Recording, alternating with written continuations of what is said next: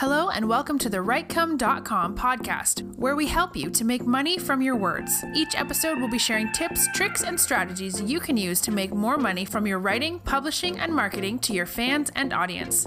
Let's get started with your host, Barry J. McDonald.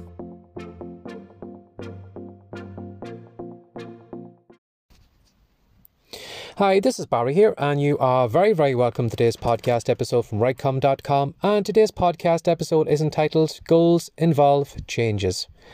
Now, I was listening to Randy Gage's podcast this morning, and it was on the topic of goal setting and goal achieving, and he brought up an important point in the podcast where he said if you are looking to achieve a goal, chances are good the person you are right now isn't big enough to achieve that goal. And what he meant by that was probably for the majority of us, we probably take the same actions every day. We probably only stay within our comfort zone and we do the same things over and over again. And because we do the same things over and over again, the results are always the same. You know, if you put the same ingredients into a recipe today, you are going to get the exact same cake on the other side. And maybe if you are looking to cook a different type of cake, it's going to involve putting new ingredients in. And that's what I want you to keep in mind today. You know, if you are looking to achieve some type of goal, chances are good you are going to have to make some changes. I remember Jim Rohn saying many years back in one of his audiobooks that he thought that everybody should have the goal to be a millionaire, and it wasn't the fact that by the end of achieving that goal you would actually have $1 million in the bank.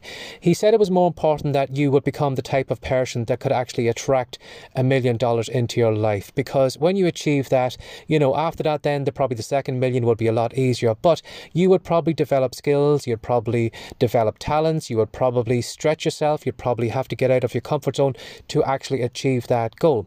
So that's what I want you to keep in mind today. If I gave you a piece of paper and I said to you, mark down what goal you are looking to achieve, whether that is a second fiction book, whether that is to create a podcast, whether it's a blog, whether it's to track maybe an extra $1,000 into your bank account every month from your business, whatever that goal is, chances are good it's going to involve you become a different type of person to achieve that goal. It's going to involve you developing new skills, getting out of your comfort zone, and because you do that, you are probably going to move toward that goal, because unfortunately for a lot of us, our goals are never ever going to come closer to us. It's up to us to actually move toward it, to become a bigger person, develop those skills, and make us more attractive to that goal that we actually get to that end point. So goals involve changes, and unfortunately if you aren't willing to make any changes into your life, if you are not looking to become a bigger person, if you are looking to hide in the shadows, not get out of your comfort zone, unfortunately that goal is probably not going to come to you. So keep that in mind today.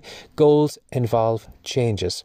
So if you'd like to find out more about WriteCom, if you are interested in writing, or if you're interested in low content creation or self-publishing or podcast at all, or any kind of promotion, you will find a lot of great content over on WriteCom. And to get to WriteCom, if you want to type into Google WriteCome.com, you'll find the website and all the free reports on the homepage over there.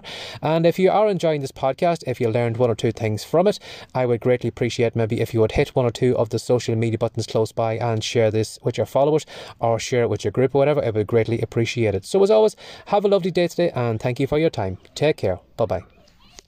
Thanks for joining us today. If you'd like more from the WriteCom.com podcast, be sure to subscribe now for more tips, tricks, and ideas you can use to make more money from your words. See you in the next episode.